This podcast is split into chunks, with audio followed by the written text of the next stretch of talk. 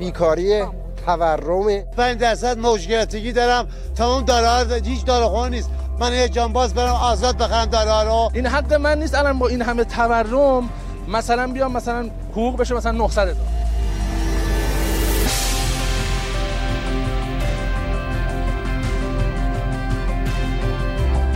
تورم چیه؟ پول چیه و چطور باعث تورم میشه؟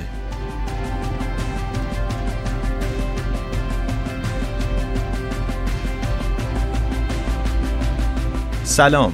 من مهران ممقانی هستم و این اپیزود اول از پادکست چورتکست که در آهن آنلاین تولید میشه.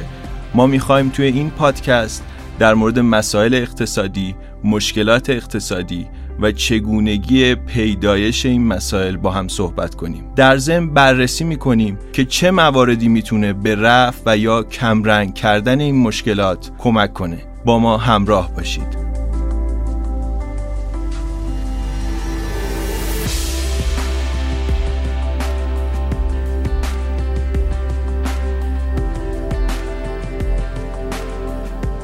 اول سعی می‌کنیم یه تعریف ساده از پول به ارائه بدیم. چرا سعی می‌کنیم این تعریف رو ارائه بدیم؟ شاید برای همتون عجیب باشه که خب پول تعریف ساده ای داره هممون با پول آشناییم.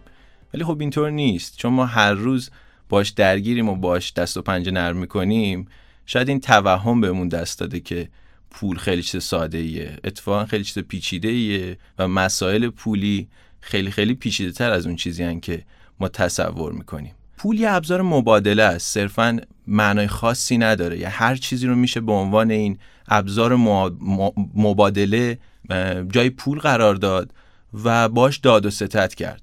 کی شد که پول شکل گرفت و بشر به این سمت رفت که از پول استفاده کنه؟ اول خب مبادلات تهاتوری بود یا به طور ساده تر میگیم کالا به کالا بود.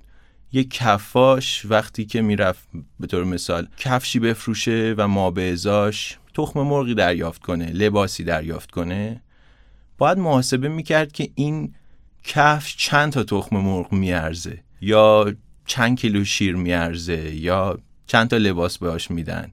و این خیلی پیشیده می‌کرد و ممکن بود که این اشتباه بکنه سرش کلا بره یا سر دیگری کلا بذاره. خیلی مشخص نبود که این نرخ برابری بین این همه کالا چطور تعیین میشه.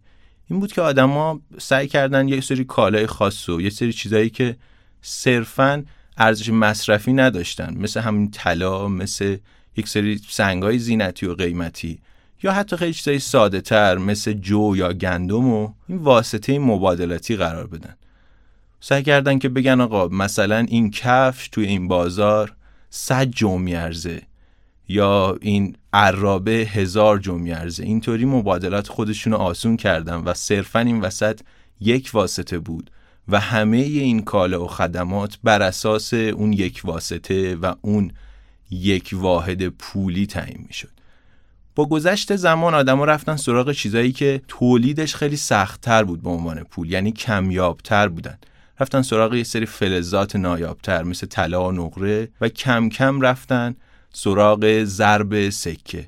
اولین بار توی بین النهرین این اتفاق افتاد. در واقع بشر فکر کرد که می‌تونه یک سری از فلزات رو آب کنه و به عنوان پول ازشون استفاده کنه.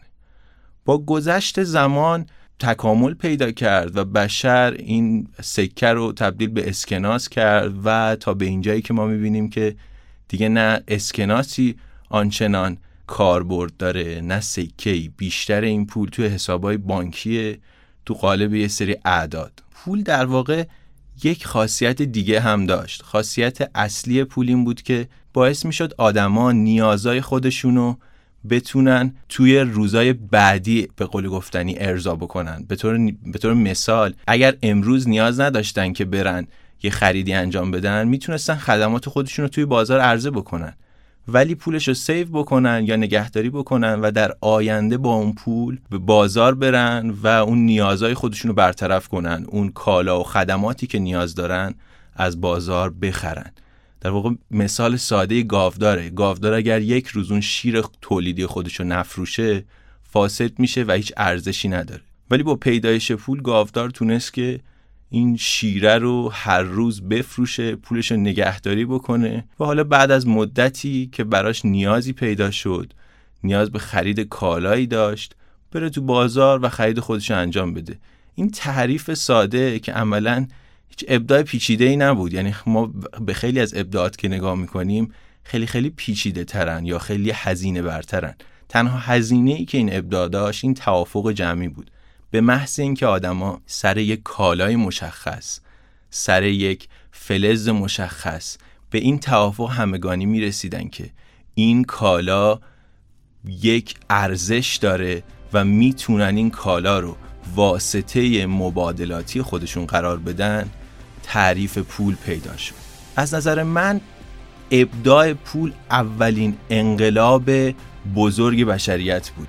بعد از اون بزرگترین انقلاب به نظر من که باعث پیشرفت خیلی زیادی توی تاریخ بشر شد پیدایش بانکداری بود. در ادامه بهتون توضیح میدم که بانکداری چطور کار می‌کنه و بانکدارا از کجا پیدا شدن.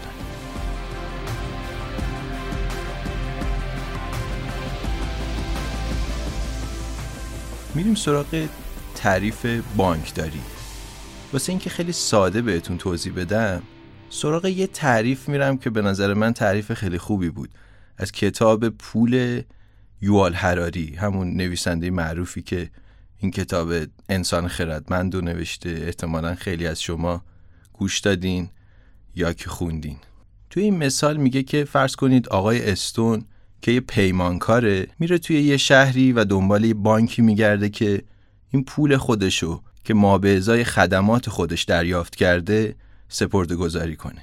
یک آقای دیگری به اسم آقای مکدونا توی این شهر یک بانکی زده و این آقای استون میره سراغ آقای مکدونا که این پول خودشو توی اون بانک سپرده گذاری کنه. وقتی پول خودشو سپرده گذاری می‌کنه آقای مکدونا میگه که خب من با این پول باید چه کار بکنم؟ سعی می‌کنه که این پول رو وام بده و ما به ازای اون وام بهره بگیره و هزینه های اون بانکداری خودش رو پوشش بده. یک روزی یک خانومی پیدا میشه به اسم خانوم گریدی. این اسما در واقع همون اسمایی که حراری استفاده کرده. این خانم گریدی نونواست. می‌خواد که توی این شهر اولین نونوایی رو را بندازه. میره سراغ آقای مکدونا و میگه که من وامی احتیاج دارم بابت راه اندازی این نونوایی خودم. آقای مکدونا موافقت می‌کنه خانم گریدی وام خودشو می‌گیره و میره سراغ یه پیمانکار. تنها پیمانکار اون شهر آقای استونه. این یک میلیون دلار رو میده به آقای استون و ازش می‌خواد که براش این نونوایی رو بسازه و راه اندازی بکنه. حالا اگه ما سراغ بانک بریم توی صورتهای بانک آقای استون دو میلیون دلار پول داره ولی در واقعیت توی بانک فقط یک میلیون دلار پول نقد وجود داره. شاید شما بگین که خب این وسط یه کلاهبرداری اتفاق افتاده ولی اینطور نیست. همه بانک ها توی دنیا همینطور کار می‌کنن. البته که این مثال مثال ساده ای بود.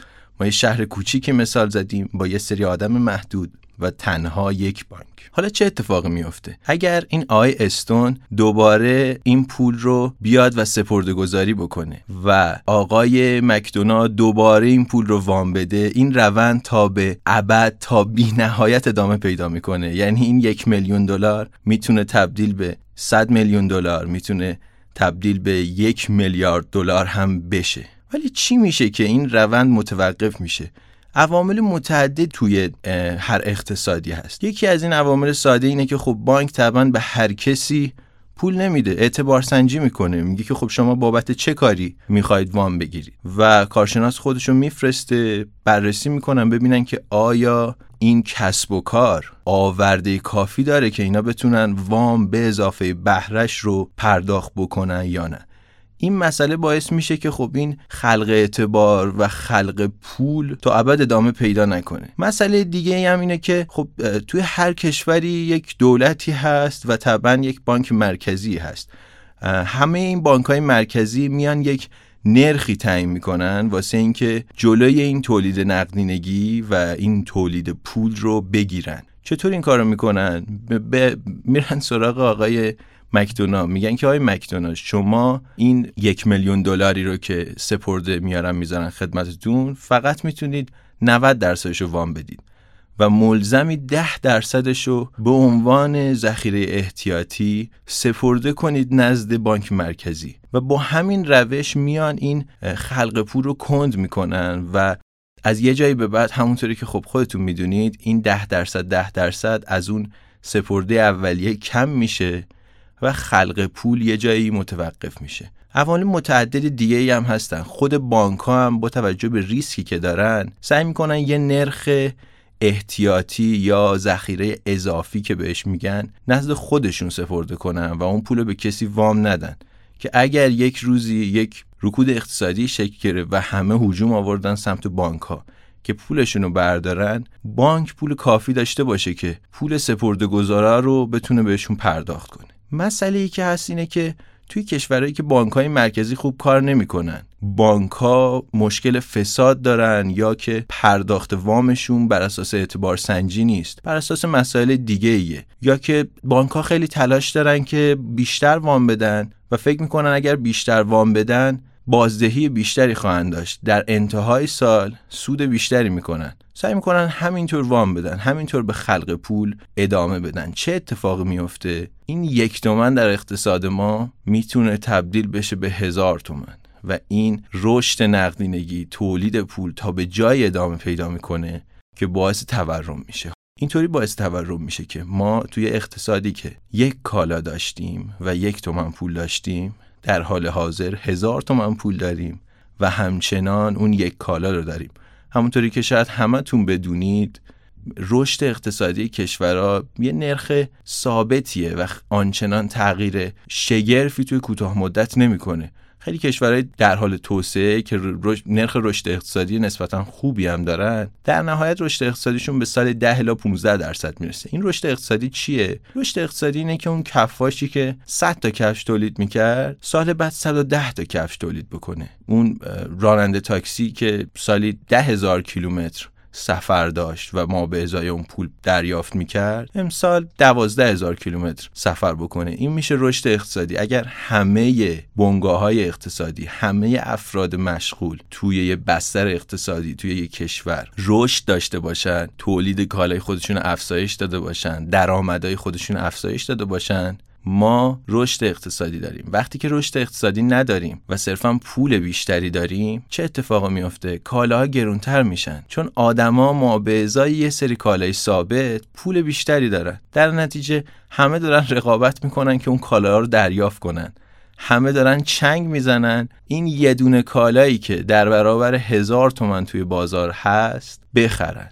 کالای بیشتر نشده پس حتما گرون میشه. قیمت اون کالا که یه روز یه تومن بود میشه هزار تومن. کما اینکه توی اقتصاد کشور خودمون این مسئله رو ما دیدیم. توی بازهای ده ساله 20 ساله قیمت یک سری کالاها ده برابر صد برابر الا هزار برابر هم شدن. این مسئله شاید مسئله خیلی ساده ای به نظر بیاد. ولی به دلایل مختلف سیاستمدارا یا یک سری از سیاستگزاره اقتصادی سعی می‌کنن ازش فرار بکنن. چون توی کوتاه مدت خیلی اون نتیجه خودش رو نشون نمیده و مردم شاید خوشحالتر باشن. مردم خوشحالتر میشن که پول بیشتری دارن. در حالی که صرفا فقیرتر شدن. اگر اون کالایی که هزار تومان میخریدن امروز شده ده هزار تومن. حتی اگر درآمدشون دو الا سه برابر بشه صرفا اون قدرت خرید اولیه خودشون رو حفظ کردن و ثروتمندتر نشدن. یه مقداری این مسائل البته پیچیده تر از این چیزیه که من بهتون توضیح دادم. من سعی کردم مثال خودم رو خیلی خیلی ساده بکنم. سعی می‌کنم توی اپیزود بعدی بهتون توضیح بدم که این خلق پول عملا چطور تبدیل میشه به نقدینگی یا این نقدینگی از چه اجزایی تشکیل شده یا به طور کلی خیلی دقیق تر بانک ها چه محدودیتی دارن برای اینکه خلق پول بکنن یا که خلق پول نکنن. خیلی متشکرم از توجهتون. خدا نگهدار.